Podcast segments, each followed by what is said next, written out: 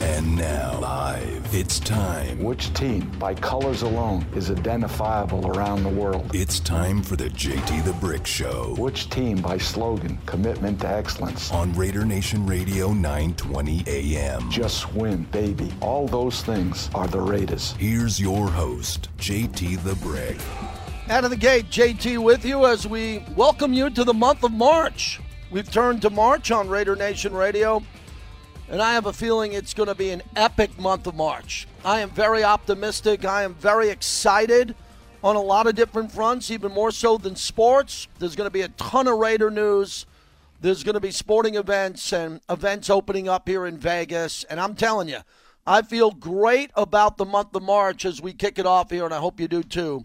We got a lot to cover today, brought to you by PT's, the best happy hour in town. All of their promotions in March around the Vegas Golden Knights and their True Rewards card. They have a VGK special edition True Rewards card the whole month of March while supplies last. A whole bunch of great promotions.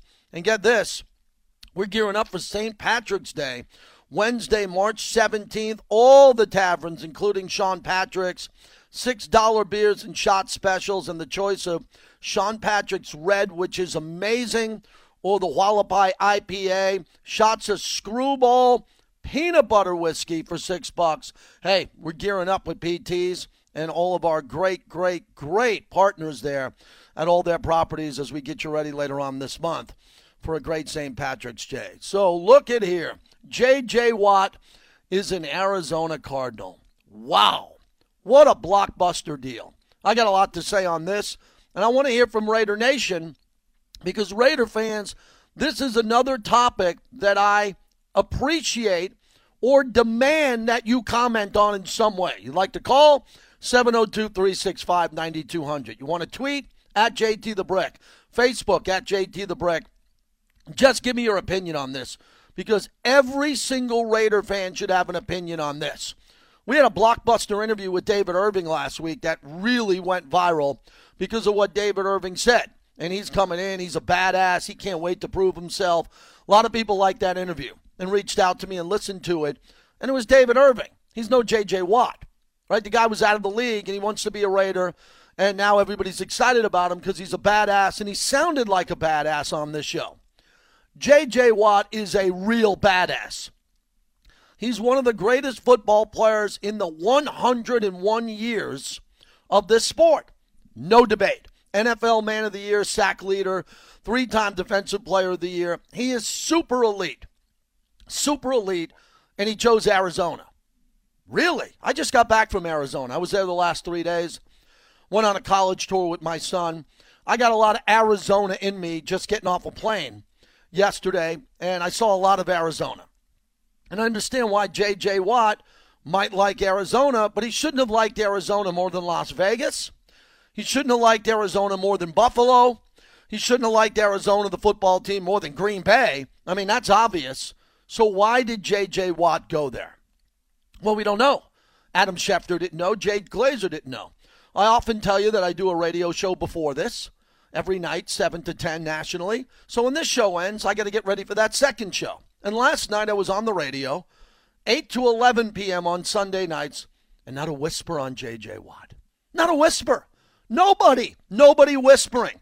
How could you not be whispering this? Where's Peter King? Where's Jay Glazer? Where's Adam Schefter? Where's Mort? Where's everybody? How come no one had this? Nobody knew? Then J.J. Watt puts out a tweet of him uh, doing squats with an Arizona Cardinal shirt on and says, Source me. Wow, what a gangster move by J.J. Watt. He didn't give it to Ian Rapoport. He didn't give it to Albert Breer. He didn't give it to John McClain, who's one of the best journalists in all of football in Houston. Longtime friendship there with Houston. Didn't give it to anybody. He owned it. He said, I'm the source. I'm the information. I'm not letting someone break this story. And he's going to Arizona. So we don't have any details of the deal other than the guaranteed money that's out there. And we're trying to put together why he chose Arizona. So that's the topic. Why did he choose Arizona over the Raiders? I don't know. Both teams were 8 and 8. One team plays in the entertainment capital of the world with no state taxes and a brand new stadium. And they're both 8 and 8 teams. why did J.J. Watt not pick the Raiders or another team? I don't think the Raiders gave him an offer, which is probably the right answer. J.J. will tell us all about this. I don't know if the Raiders kicked the tires or not. I don't know if the Raiders thought he was a perfect fit, but the Raiders definitely felt that, you know, a guy, I think a really good player, in Jason Witten at the end of his career was worth some money to be a veteran. A lot of Raider fans think Richard Sherman is a player at the end of his career. He deserves a look, which I agree with. But I like J.J. Watt, and I think he would have been the perfect Raider because I still think he's got juice left. And what you're going to hear traditionally with the Raider Nation is what the Raiders do, which is not a knock on the Raiders. It's just obvious. No one's talked to more Raider fans than me the last 20 years. I know the Raider fans on radio. I know him better than anybody. And I can tell you this the Raider fans are going to now say, oh, he's got nothing left. He was going to get hurt. He's not the player we once won. He, he can't get it done anymore because that's going to be the knee jerk reaction. That he didn't pick the Raiders, so there's something wrong and he must not be a good player. That's not the case. He either chose not to choose the Raiders because he, A, didn't get an offer, which is fine, and the Raiders didn't want to overpay for him, or he chose Arizona for a number of reasons. Chandler Jones on the defensive line. Kyler Murray as the quarterback. Great opportunity to play with his former teammate, DeAndre Hopkins. So there's a lot of reasons why he chose Arizona. Most importantly was the contract. The contract is enormous.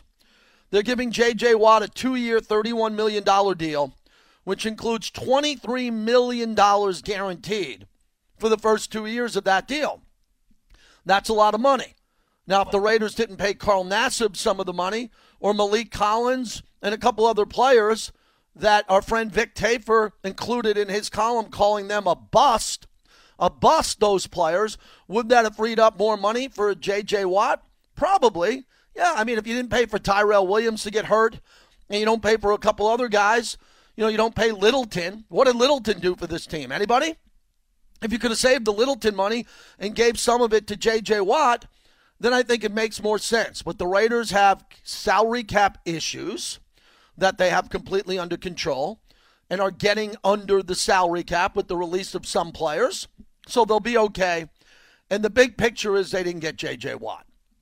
I'd like your opinion on why they didn't get J.J. Watt, or if you thought that J.J. Watt would be a good fit in Vegas, because I have the hook to the story here in the monologue. He chose an 8 and 8 team, and Raider Nation, you're 8 and 8 right? Isn't that the whole story? J.J. Watt chose an 8 and 8 team, and Raider Nation is 8 and 8. So you can't tell me he went to the Packers because they're the number one seed, which I thought he'd go to the Packers. Then you heard about Cleveland making a big run. Buffalo seemed to be, a, I mean, Buffalo's a much better fit, not quality of life in the winter, but Buffalo's a much better team, I think, than Arizona. They went to the AFC Championship game. Man, what an addition he would have been to Buffalo. But everything comes back to the Raiders from noon to 2 on the flagship station. So this is a very, very, very important flagship radio conversation to have. This is how we stay in business with our partner, the Raiders, and our partners who are our advertisers. I mean, if we can't get Raider fans to discuss why J.J. Watt isn't a Raider and he's a Cardinal, then I don't know what I'm doing. Then I have no idea what I'm doing, and I'll get out of here. I have no idea because this is the perfect topic for the Raider Nation. He chose an 8 and 8 team in a tougher division, in the toughest division, arguably in football, with the Rams, the Seahawks. We know how good. I mean, we know when we look at this division, and you look at the Niners, they just went to the Super Bowl. So J.J. Watt took probably, I believe, the toughest road to just get to the playoffs by going with Arizona. They're either going to win the division or they're going to be barely a wild card. It's one of those things. I mean, Raider Nation, I think you all agree, most of you agree, that the Raiders aren't going to win the division over Kansas City, even though they can beat Kansas City. They're most likely not going to beat Kansas City and win the division. So the Raiders, in the short term, over the next year or two, and hopefully no more than that, the Raiders are playing for a wild card. And J.J. Watt could have came to the Raiders for a wild card. He could have went to Buffalo for the division. He could have went to Green Bay for the number one seed overall and get a bye week. That's what Aaron Rodgers just got. But he chose the Arizona Cardinals. And again, as I just got back from Arizona this weekend, I'll throw a little bit more kerosene on the fire for you if you don't mind. The Arizona Cardinals are a geographical rival with the Las Vegas Raiders. Arizona, right next to Las Vegas, we're competing for the same fans. The Raider Nation has a much bigger fan base than Arizona. Uh, yeah, give me a break. The Raiders are global, but there's a lot of fans in the southwest part of the United States that want to be Raider fans and they want to be Cardinal fans. And they're making that decision. And J.J. Watt now with DeAndre Hopkins, Kyler Murray, Chandler Jones, they have a really good team to get some eyeballs on them and to develop some new fans. Arizona has a bunch of bunch of big, big, big markets that are exploding, college towns, U of A, ASU. They got a lot of people from out of town coming in there. A lot of people are living there because it's an economic boom town for real estate. If you can put up with the heat, but we're dealing with the heat here also. And a lot of football players train and live out there. A lot of professional athletes live in Arizona. I was at a restaurant on Friday night, and the biggest human being I've ever seen in my life, ever, not even close. Calais Campbell was leaving the restaurant as I was coming in with my son and a friend of mine, and he's the biggest human being I've ever seen. I guess he lives out there and he's training out there. And there are a lot of athletes that love Scottsdale, Tempe, Phoenix, and they live there for an array of reasons. All I've told you for the last couple of weeks, all I've told you, one thing on J.J. Watt. I want the presentation. I want the Maverick helicopter. I want the helicopter flying over the strip. I want J.J. Watt in the helicopter. I want it to land at the stadium. I want to see big video boards out there welcoming J.J. Watt to take a look. It didn't happen because J.J. Watt went quick. He made his decision, and he will not be a Las Vegas Raider. Is it the end of the world? By no means. I'm not making it out to be. Would I have loved to have seen J.J. Watt as a Raider? I would have loved to have seen J.J. Watt as a Raider. No debate. I have a stronger opinion than most. I would have loved to have seen J.J. Watt as a Raider in Las Vegas on a two year deal for a little bit less money, but the same ballpark as this. One of the greatest football players of all time was available in free agency. And the Raider Nation, the fans of this flagship station, need answers on why he did not pick Las Vegas, which he will say eventually, and how far did the Raiders go kicking the tires with him, which no one seems to know. I don't think the Raiders are going to come out and tell me or you or anybody that they really wanted him and they lost out on him because I don't think that was the case because they're trying to get under the salary cap and maybe they don't think a veteran edge rusher is that important to them at this time. But I was really hoping that J.J. Watt would have been on the local news. Chris Matthews, Kevin Bollinger, Vince Sapienza, one of my friends, Amber Dixon, would have been doing a stand up, and J.J. Watt was spotted in town. He was somewhere, someone heard about it, and he was looking and doing his due diligence with the Las Vegas Raiders. That didn't happen. So he's not a Raider, he's a Cardinal. And I'd like to hear from the Raider fans about what you think. What message does this send to you now going forward on the really big hook on why the Raiders moved here? The Raiders moved here for a better economic environment than they had in Oakland. Much better. The Oakland economic environment was the was a disaster. It's a disaster for the Oakland A's. It's a disaster when the Raiders were there. It's a mess. The Warriors are gone. So the Raiders come to Vegas for an economic advantage. Mark Davis has provided that economic advantage with a new stadium, a new facility, all the opportunities to recruit free agent players and go get them. And J.J. Watt is not one of them. And I don't fault anybody for that. It just would have been exciting to get J.J. Watt because I think J.J. Watt's got something left in the tank. He's a great player. I think he's going to play all the games. I think when he's healthy, he's going to have a long off season to get healthy. And now the Arizona Cardinals really have an interesting team, a very good team, very similar to the Raiders. I think we all agree that the Raiders are better than eight and eight. Right? They should have been ten and six. They should have tripped over the second half of that schedule and been 10 and 6. Same goes for Arizona. I think they're better than 8 and 8. I think they're a 10 and 6 team. So when you ask me which team mirrors the Raiders in the NFC, I would say it would be the Arizona Cardinals. Very similar. Newer stadium, hosting Super Bowls. uh, fan base there that is a, part of a big sprawl. They've had a little bit of success with Kurt Warner and Larry Fitzgerald going to a Super Bowl. I mean, the Cincinnati Bengals have been to more Super Bowls than the Arizona Cardinals. I mean, you don't go to Arizona to win. You don't go to the Clippers to win, but Kawhi Leonard and Paul George went there. I want to know what it's going to take for free agents, who I believe, as John Gruden told Howie Long a year and a half ago, that he talks to players and they want to be Raiders. And I want to know if J.J. Watt wanted to be a Raider or not. Raider Nation, this is a massive free agent signing in the region where the Raiders are. I'd like your opinion. Are you good with this in Arizona? Are you disappointed the Raiders didn't get him? Are you cool moving on and going getting someone else, a specific player that you have lined up? 702-365-9200. I mean, we've been we've been sounding like a podcast here because I think people need to know. We got a lot of interviews. I got a lot of interviews today, but we need fans to pounce and get on these topics here and get it done right here in Vegas from noon to 2. Let's hear from you. All right, I want to move on to what I think is the other big topic today that everybody's talking about, and that still remains Russell Wilson. And where do we stand on Russell Wilson? And will Russell Wilson potentially be a Raider? Pro Football Focus put out a hypothetical trade. They put it out on the 26th of February, and it's got a bunch of likes and a bunch of tweets. But here's the hypothetical trade Russell Wilson to the Raiders for Derek Carr, Henry Ruggs, the 2021 first round pick, and the 2022 first round pick of the Raiders.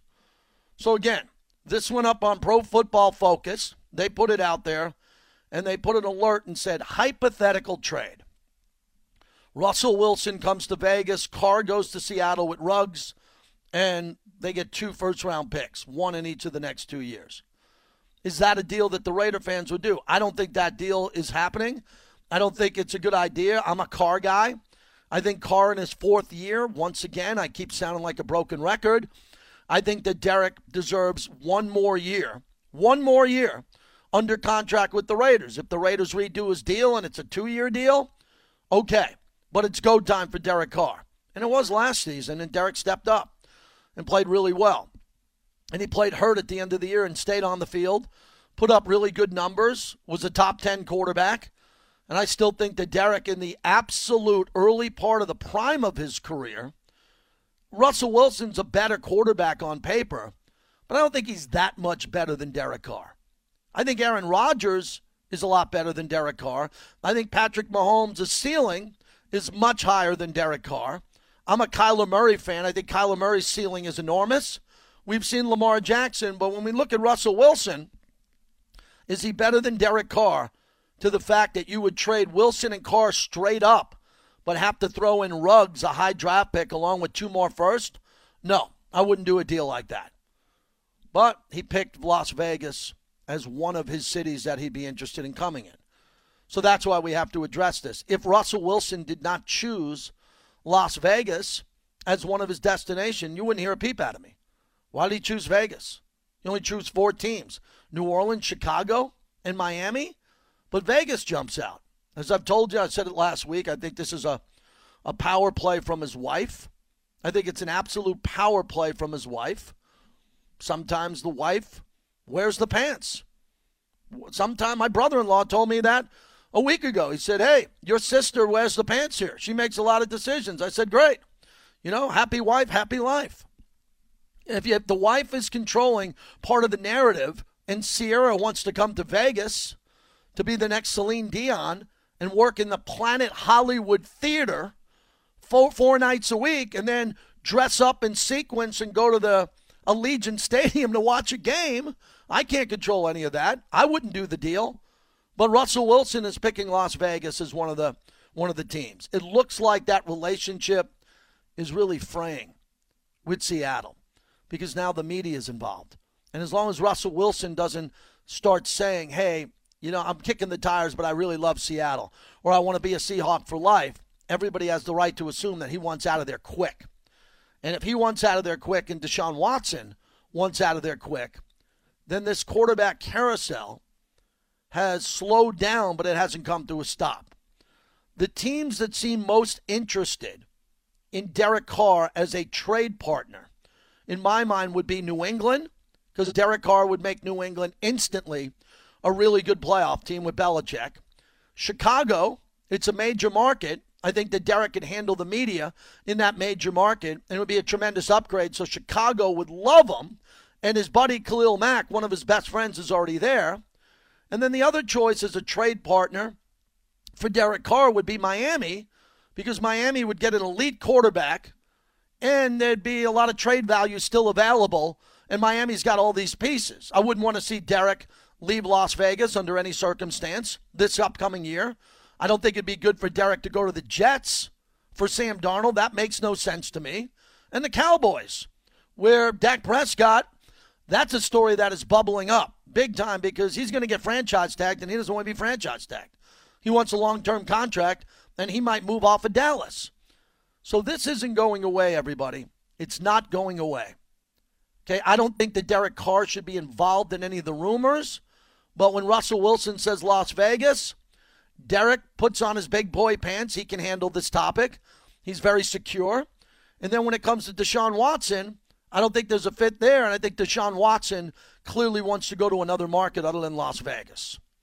So that's the monologue as we open up the show. You got Russell Wilson and you got J.J. Watt off the table. Things are moving fast. I have a lot of confidence in John Gruden and Mike Mayock because I know them. And I think they are pivoting and they're doing whatever they need to do. I believe that the focus of the organization with Gus Bradley is to quickly rebuild the defense. And the biggest decision that's being made in Henderson in the facility is do they give up draft picks to go get proven defensive players, or do they take specific players in the draft? I talked to someone pretty high up this weekend outside the Raiders organization I said, "What do you think about the Raiders? What do you think they need to do?" He said, "Well, they can't they can't afford to sit where they used to sit and say they're going to take the best player available. That ship has sailed. You can't take the best player available. The Raiders have to target specific assassins on the defensive line and in the secondary who are ready to play. They're either elite players in the draft or they have these players targeted in trades or free agency. So it's not about, hey, you're sitting there in the first round. Who's available? Hey, man, there's that guy. Kwity's pretty good. He's an edge rusher. That cornerback's pretty good. Who's better? I don't know. Take the best player. No, no, no. No more. The Raiders have to be laser focused on who they're going to take. They got to know in the building right now who exactly they want. It could be Yannick Ngakoue off the edge. It could be Leonard Williams. It could be Richard Sherman. It could be whoever. And then with free agency coming in the draft, the Raiders have to pounce like a tiger on a prey. And they have to quickly get that player and take him off the table. And I don't think that player was J.J. Watt. So I'm not freaking out that they didn't get J.J. Watt. I'm just wondering why J.J. Watt chose Arizona over Las Vegas. Because they're pretty similar teams. Mark and Henderson, start us off. Mark, how are you? Hey, how you doing, JT? Great, Mark. Great, man. Great monologue, man. That was excellent. Man, I, am really upset with uh, how the organization is. I know you like John, John and, and, and Mike. You know, I, I like them too. I just don't understand what direction they're going with the team. Now, if you look at J.J. Watt, why not go to Arizona? Arizona, the Cubs are getting to the playoffs, they got uh, Chandler Jones on one side and him in the middle, or he could play DN too. I mean, they're going to raise, raise havoc on on the the division. And and they got another guy that's really making me mad. I love this guy, Brentson Buckner. He's a D line coach. We had him. He was improving our D line coach. We get rid of him, and now we regress. I mean, I'm looking at their stats. They had 48 sacks last year. It's double what the Raiders have. So I, I don't understand what Mike and John are doing. They they're, they're not drafting well the, the last year, uh, last two years really, because our first rounds haven't panned out except Josh Jacobs. Also, they need to trade back that 17th pick, get more second round and third round picks, so you can load up on that. Go on the free. Wait, wait, let me stop you there. Wait, let me stop you there. What the hell is second and third round picks going to do for the Raiders? They're going to do it. What do you, what do you, what do you, what do you want to do? What do you want to do with second and third round picks? You just said they haven't been drafting well, and now you want to okay. move back. Oh, hold on, hold on. You want to move back oh. off an impact player at 17. You're going to get an impact player at 17 if you draft the right player, and you want to move back and take shots at second and third round picks that You just told me they're not drafting well. Why not use? Why don't you trade the second and third round pick, or or or move back like you're saying, and then package those picks and get someone in a trade that you know can play? Oh, oh, I agree with that, JT. I'm just looking at the big. I'm just looking at the big picture here. If they want to get draft capital and get some guys that could play uh, in the second and third round, because there's guys there. If they're going to try to get somebody at 17, we don't. There's no guarantee this guy's going to be impact. We we got the guy at uh, number four when we could have drafted the guy at number five who won the Super Bowl. So just think about uh, the way they go about what they're doing, and I just don't understand the direction they're going as far as the free and draft. So this is a big year. It's four, no, number four. This is a huge pressure year. I, I wish uh, Mark Davis would say something, put some pressure on John, but he won't do it. I mean, nobody. He's not even accountable. John's not even accountable. Nobody says anything about John, John Gruden, and what he's doing with the organization. I mean, they should be a lot better right now, just with the draft capital they had in the past. That's all I'm saying, JT. I'm, I'm just saying, what direction the Raiders going to go? I know Gus is coming in to, to uh, uh, change the defense, which that's a good start. But who's gonna, what players are we going to have? They got to go out in free agency. They got to get draft capital. That's all I'm saying, JT. Great yeah, show. Love you, man. And uh, talk to you later. Yeah, first off, I don't know anybody more accountable than John Gruden. John, how many times has John Gruden, before the postgame show goes to me, the postgame show comes to me, Brent Musburger says good night, and then they flip it to me. And then I open up the postgame show, and the first thing we do is go to John Gruden, who takes a beating by himself if they lose. So, so what's this? John Gruden's not accountable in the organization. John Gruden got a 10 year deal because he was a bleeping rock star. They had to bring him out of ESPN and Monday Night Football. Mark Davis wanted him for a long time. Jack Del Rio was fine, friend of the show. John Gruden became available. He got a great deal for himself and his family. And he came in there and he's trying to win. And he's busting his ass. I don't know of a coach. And again, I, am not in the building with Bill Belichick, but I'm in the building with John Gruden the first time and this time when we're able to see each other. You don't know of a human being, you don't know of a human being who works harder than John Gruden. You don't. You don't know one coach in your lifetime that wakes up when he wakes up, gets to the building, stays as late as he does, works his ass off as hard as that guy. Now, he gets judged with wins and losses. So when he gets judged with wins and losses, if he loses games, he doesn't hide. He comes on television, he comes on radio, he meets with the press on Zooms right in front of him. He doesn't send out his GM, he doesn't send out his coaches. He does all the media. Then he goes and does all the media with the other teams. And then he does national media. So when people say that John Gruden isn't accountable, you're out of your bleeping mind. Go rip him for his win loss record. Say that, hey, he won a Super Bowl. What's he done? Look at his overall career record. If you're not a fan of Gruden, speak your mind. But don't give me any garbage that he's not accountable. And, and you know, what, what does the organization think? And Mark's got to come down on him. Mark wanted him. Him and Mark are friends. They work together. Mark is the boss. He brought him in for the reason. And they recruited and built a new stadium and facility. And I think Gruden is, is grinding as hard as the Gruden grinder has ever worked before. I'm, I'm fascinated by this stuff. You don't have to like anybody. You don't have to like me. You don't have to like Gruden. You don't have to like Trent Brown. You don't have to like anybody. Whoever you like or don't like is none of my business. Just be accurate when you criticize that said individual. Just be accurate. And if you're accurate on it, you can talk as long as you want on the radio. What a Monday. Former Raider receiver Johnnie Morant from the Cuse will join us. Once a Raider, always a Raider. Brought to you by the Henderson Hyundai Superstore.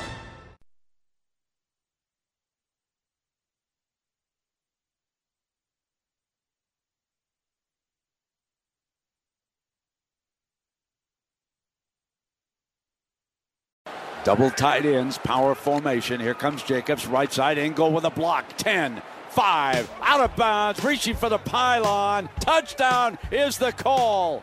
It was very close on the right side but it was Jacobs going airborne for what right now has been called a touchdown. Brent Musburger, the godfather, on the call, and thoughts go out to Brent today as he lost his very good friend Irv Cross from the NFL today, uh, the first African American full time sports broadcaster. Think of that for a second. Irv Cross, the former Ram and Eagle, went on to great success as a broadcaster was Brent Musburger's partner along with Phyllis George and Jimmy the Greek. He passed away over the weekend at the age of 81. And the voice of the Raiders, Brent Musburger, put out an eloquent and fantastic tweet on their friendship.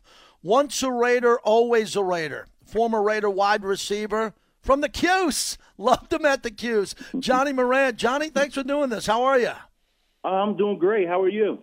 Really good. Thanks for doing this. And I remember. No yeah, I remember your story first from high school, then going to Syracuse and watching Syracuse games. I went to college in upstate New York. And after Okay. I left and watched you play, and then you came to the Raiders, I want to start off with your early life and what was it like born in Newark and the area that you grew up in before Parsippany High School because you were one of the greatest high school wide receivers in the country when you came out. Who taught you how to be a young football player? Um, I think good question. I mean, coming from Newark, you know, playing street like playing street football with your cousins and stuff, because I grew up with a big family. So we was always outside throwing the football, running around playing tag and stuff. So I guess I can I say my family helped me out with that. And then um, we actually moved from Newark, New Jersey, and moved to Parsippany for better education because Newark wasn't, you know, wasn't a good school system. And then um, uh, another thing, a, a friend of mine got me into playing pop, uh, pee wee football, and then I was just, I, I would say it was a little natural. I worked, I worked on it. I went to a bunch of training facilities and everything, just improved my skills. It helped me out, a bunch of trainers. Outstanding. You know, I want to stay with one thing you said, getting out of Newark. You know, I'm Yeah. from New York and Long Island, and when you have the backdrop in New York City, and you could see New York City in the distance, and someone in your family cared enough to say, hey, we got to get out of here for a better education. I'm sure that was a big moment in your life, a great decision that got you on the success train. Yes, I, um, the truth was I was actually getting in trouble in school. Okay.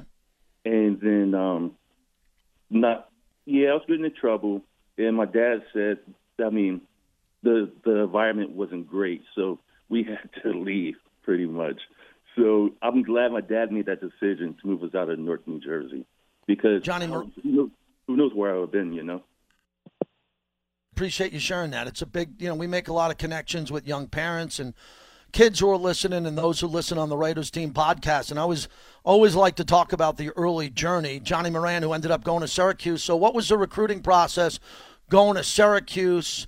You know, Donovan McNabb, before that, Jim Brown, Larry Csonka, Ernie Davis, the program of the Cuse. And you know how passionate those fans are when you got there. What was it like the Syracuse years? I mean, it was great. It was the Big East from the Big East, you know. So I, Yeah. I knew I was going into a great conference, playing against Miami, so Virginia Tech at the time.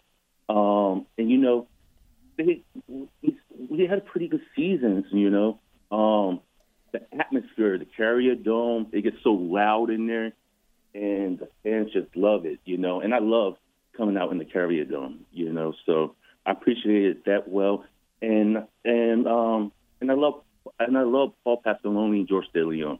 I thought they were like Right. two two good coaches, you know. So that's why I, I chose Syracuse, you know, pretty much. You had a great back. career at Yeah. Syracuse. You, you're a hell of a player at Syracuse. So give me the Al Davis story. I ask everybody once a Raider, always a Raider. You come out, Al Davis, the Raiders love speed receivers. You go in the fifth round there, and you've made a lot of big plays. Your highlight reel, I remember, was big coming out of college. What was that first conversation like when you landed with the Silver and Black? Oh, it was great. Um, we had our first practice, right? And Al Davis came out on the field, and he knew everything about me, my stats. I was like, I can't believe this.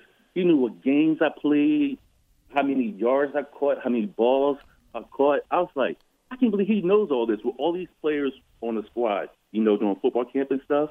And and I walked up to him, and then we just had a great conversation. He was telling me everything about me I forgot about. That's one of my great stories. He had the, his mind; it was so great. You know, he had a great mind. Yeah, Al Davis, a, Syr- a Syracuse legend on top of it. I'm sure he loved you Yes, just for those there. Yes, conversations. Yes. Absolutely. Johnnie Morant joins us. So you came in after the era of the Super Bowl, right after the Super Bowl loss, and Tim Brown and uh, Jerry Rice and some of the other receivers that were there before you. What was the culture like when you came to the Raiders in 2004? Because just recently, year, year and a half before that, they're playing in the AFC Championship game and in the Super Bowl. Yes. It, you know what? Um, that was amazing. I was starstruck because I was there with um, Rich Gannon, all those guys that played in the Super Bowl. It was like Rich mm-hmm. Gannon, Tim Brown, um, Jerry Rice. Uh, it was I was like starstruck, and um, and I thought I, I thought it's going to be the same situation. We're going to moving on, you know, but um, things end up in going that ended up that way. But I mean, it was a great experience being around those guys, playing around against a bunch of Hall of Famers, you know, Charles Woods mm-hmm. and all those guys. You know, it was great feeling. Great feeling. Yeah, and Charles is in Charles is in the Hall of Fame, going in the Hall of Fame. I'm I'm sure you're excited to be a teammate of his. Johnnie Morant's yeah. our guest. Johnnie, what have you been doing with your life? You're still young. I know you had a taste of coaching, and uh, what's your goals? What's the next chapter of your career? What's going on? Oh, right now, um, I have uh, right now just a bunch of things, pretty much. You know, um, I'm running the gym, pretty much. Mm-hmm. Um, uh, um, called Driven, Driven Fitness, and um, just trying to. I have a son that plays at Michigan. So. Oh wow! Whoa, whoa, whoa, whoa, whoa, whoa, whoa! Tell me about that. You got a son who plays at Michigan. That's incredible. That what an honor that is, huh? Yeah, that's great. I tried to get him to go to Syracuse, but he was like, "No." but you know, he wanted to do his own thing. He wanted to be his own man. So, um, um, yeah, he's a redshirt freshman this year. He plays safety. Um, he played for Bergen Catholic in New Jersey. What a school! Wow, that that's yeah. tremendous success. So you're going to be the dad once COVID's over. You're going to go watch your son play in the big house and live that yeah. part of your life. What a dream that is, huh? Yeah, which is nice. You know, gives me a chance to watch him, like be in the stands sometimes. You know, just seeing him play. Mm. Yeah, so I'm definitely looking forward for that. And then uh, my dream. I'm trying. I'm training athletes. You know, that mm. want to make it because I want to train kids the way I was trained. But you know, yeah, stuff like that. All, all different types of things. This is how I feel when I wake awesome. up. You know. A- absolutely. We hope to see you in Vegas. I know you got the legacy brick oh, from Mark yeah. Davis. How cool was that? Oh, that's awesome, man. I'd ask for another one. You know, because my dad he didn't want to give it back to me. So you got to go take it. You got to go get a picture with your dad and your son at the new stadium out here. Wait till you see the stadium and you come to the games. Johnnie, I'm up against it, but I really appreciate you making time oh, for yeah. us, and we can't wait to see you out here in Vegas. Yes, I will. I'll get in touch with you as soon as I'm in. Thank you. Appreciate right, it. My you. pleasure. Thank you very much. Johnnie Morant. What a career he had at Syracuse. Came to the Raiders from 2004 to 2006, then seven when he was released and he came in and he gave it a shot, played four seasons for the team before he was released in 2007 and, you know, made the team every year and was a guy who could make plays and his college career was exceptional and I'm really happy that he gave us his time and it sounds like he's living his dream. His son's to son's to play safety at Michigan. And Johnnie Morant is if I my numbers are right, 39 years old. 39 years old. He'll be 40 in December and he's got a son who redshirted at Michigan. So he's got a great life in front of him. When we come back, Mark Anderson will join us from the Las Vegas Review Journal, his bi weekly Monday hit, one of the best journalists here in town. We'll find out what's happening in Vegas. I got a lot to say on March 1st. I'm going to get very sentimental this month. This is when it all started with COVID, and sports started to be canceled right here in this window. And we're talking to some big newsmakers this week. Brought to you by Remy Martin, the owner of the Knights, Bill Foley and Chris Powell from the Speedway. We got a big week lined up.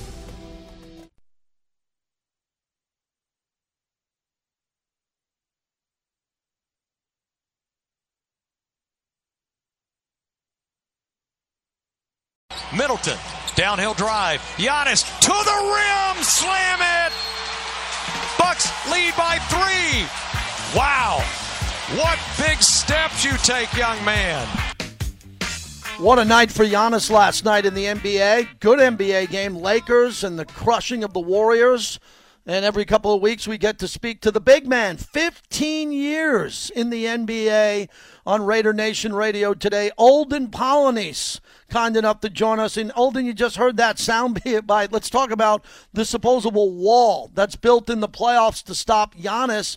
In the regular season, he's an MVP. And in the playoffs, there's still this wall. How do you see him beating the wall? Well, it, it was the blueprint that Toronto showed the league. You know, um, when he puts the ball down, rotating the guy over, and you know, on his blind side. And so teams have gotten away, you know, away with doing that.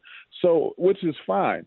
And again, regular season, you know, it's we always say this. You know, they should give the awards once the, whole season is over because you know he's won two two MVPs, but then he's getting bounced in the playoffs. So you know he's a great player, but teams have found a way. He's gonna get his points during the regular season, of course, but when it's the playoff time and they get a chance to lock in, I think that's when you'll really see that wall. And so until he starts knocking down consistent jumpers or just decide, you know, hey, I'm going to go down low, something like that. He's going to have some some problems, but he's he's still a great player. But you know, he's going to have to get that monkey off his back, which is to win a title. Yeah, I'm fascinated by this topic because you're a rim protector with great athletic skills. And when you see a guy with him standing out by the three point line, if he's not your responsibility to go out and guard him, if it's the four, you're playing the five or whatever it is, and someone like Rudy Gobert is staying underneath protecting the rim, I mean, if you double team him, at the top of the key, he's got to get rid of the basketball or shoot a long distance jumper. I would rather just plant his ass on the low block. If he runs through a screen, nothing's there, then have him reset on the low block in man to man coverage and get him a bounce pass so he can operate going up against another big man. Is that the answer for him to get away from that wall? I, I well, again, he's going to have to knock down open shots, and the wall is going to be there because of the rotation. Okay. So it, it, doesn't matter where he is; they they're, they're going to send. They, if he's on the low block, they'll send a double team. I, he's just going to have to do everything a lot quicker. But if any, if I'm coaching any team in the league, I'm letting Giannis shoot threes. I don't care. You're not Steph Curry. You're not Klay Thompson. So I don't care. I would plant myself in the paint and say, "Go ahead, shoot." I don't care if he makes the first five because it's not going to matter. Was- you know, he can't continuously do it. So that's what you got to do. You got to force him to shoot outside shots, send him to the line because he struggles at the line, and that's pretty yeah. much it. But if Giannis wants to really dominate guys, he's going to have to be a lot more decisive in a lot of stuff that he does. I love that. I love what you just said there. He's got to be more decisive, even though he's a locomotive. And isn't that Olden why Kevin Durant is so brilliant? Because he can hit that long range three. He's smooth from the outside, and he could beat you off the dribble and get to the front of the rim pretty quickly. Oh, definitely. Um, I I did something once, and I asked someone. I asked a bunch of people, you know, who's the only guy you know that and, you know that could score. Like if you said score thirty points, you know, in like many different ways, Kevin Durant's the only one that can do it. Like if you say, okay, grab the ball and dribble down the court and score, he can do it. All three pointers, he can average thirty.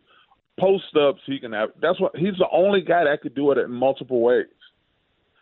I mean, he he he's just an amazing player, and so that's what he's able to do. And so and again, that's what makes him Kevin Durant. You know, these other guys, uh, Giannis, he can't be Kevin Durant. He's just doesn't have the skill set. But everybody, you know, it's kind of like someone, you know, they said um, Steph Curry ruined the NBA with the threes. It's, everybody wants to shoot threes now. That's what we are. Yeah, I'm noticing Olden Polynice is our guest. LeBron's shooting threes at 35.2 last year, 34.8. There's a 33.9. His best year was 2017 18 in Cleveland. He shot at a 36.7 clip, and then he had a 40 point three point percentage, 40.6 one year when he was with Miami. Do you like the way LeBron is now balancing that outside game? Because you played against Magic, and what about Magic? Early in his career, he didn't have the three. Late in his career, he became a better shooter. Guys evolve into better shooters near the end of their career, right? Well, they become better shooters. The only one I remember that that did it well was Kevin McHale. And you know, wow. being low post, low post his whole career, and then he became an outside shooter.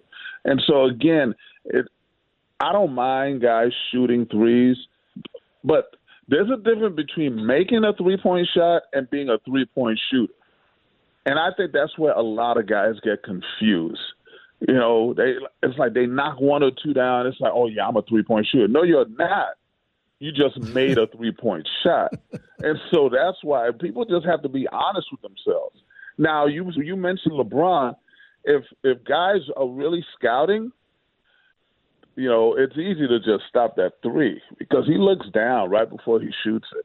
but which is like the weirdest thing. Why would you look down? But he always looks down at the floor right before he raises up for his three. Luka Doncic in your mind, uh, Doncic or Harden with the better step back? I think it's Harden because he's been doing it longer, but I see this Luka step back, Euro, whatever he does when he jabs to the middle and then steps back, and the range he has from in front of the three and outside the three. It's just brilliant for a young kid who who is just going to get so much better once he gets to become a better shooter in the NBA. I'm just fascinated every time I see see him play, Olden.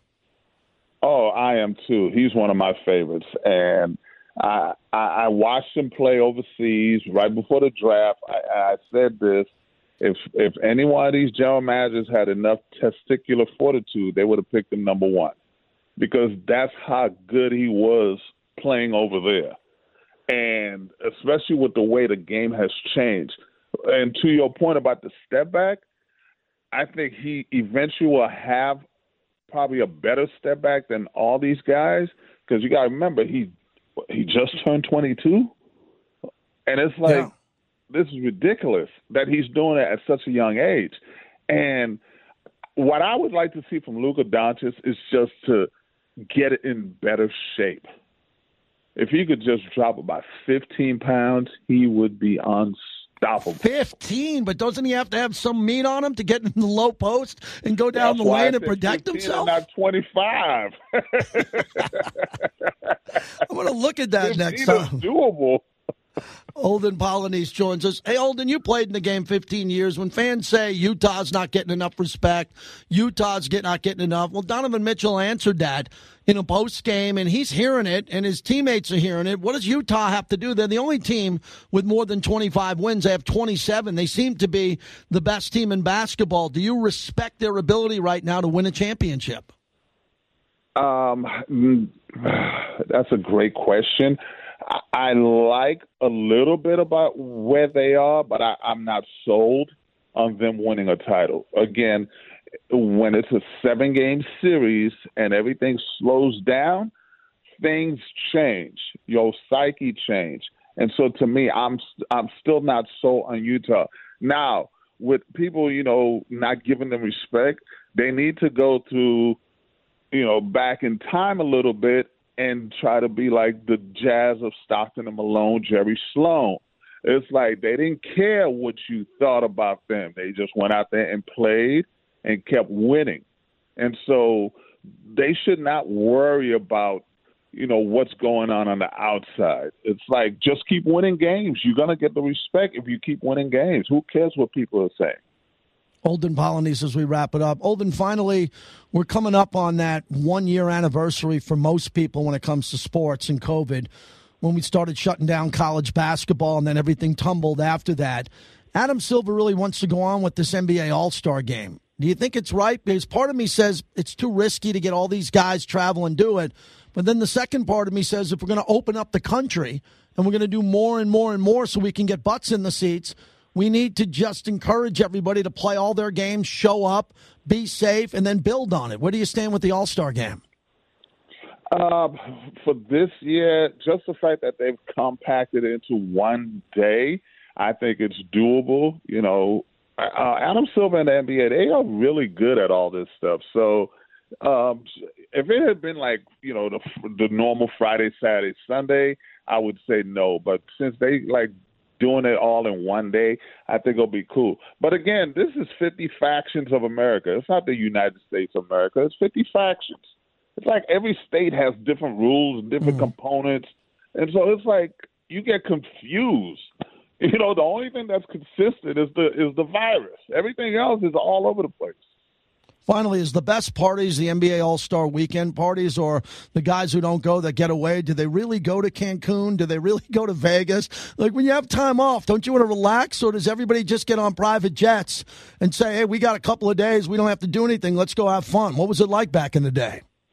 Well, well, back then the parties were much better. They were classier and much better. Then all of a sudden things evolved. It became really just, ugh, just nasty. but um, guys did go away on vacation with their families and relax. But you know, we didn't have a lot more, a lot of time like they have now. Now they really can get get away because yeah. they they've given them more days. So this game has gotten a lot easier. So these guys better, you know, keep it up, play hard because the the rules have changed for these guys. You know, they've made it a lot more conducive to play longer, and yet we see more people get hurt, which is crazy. but you know, it is what it is. But All Star Weekend should be a fun time. You know, I don't know how it's going to be this year. I hope everybody stays safe I hope it's a great show, and you know we'll just have to wait and see. Stay safe, Olden. Thank you. Always a pleasure to talk to you. All right. Thank you, Olden. Olden Polynice, one of my favorite guests. That was brought to you by Bell Solar, our new sponsor, an amazing company you can trust. The solar industry is booming, and the income potential is huge.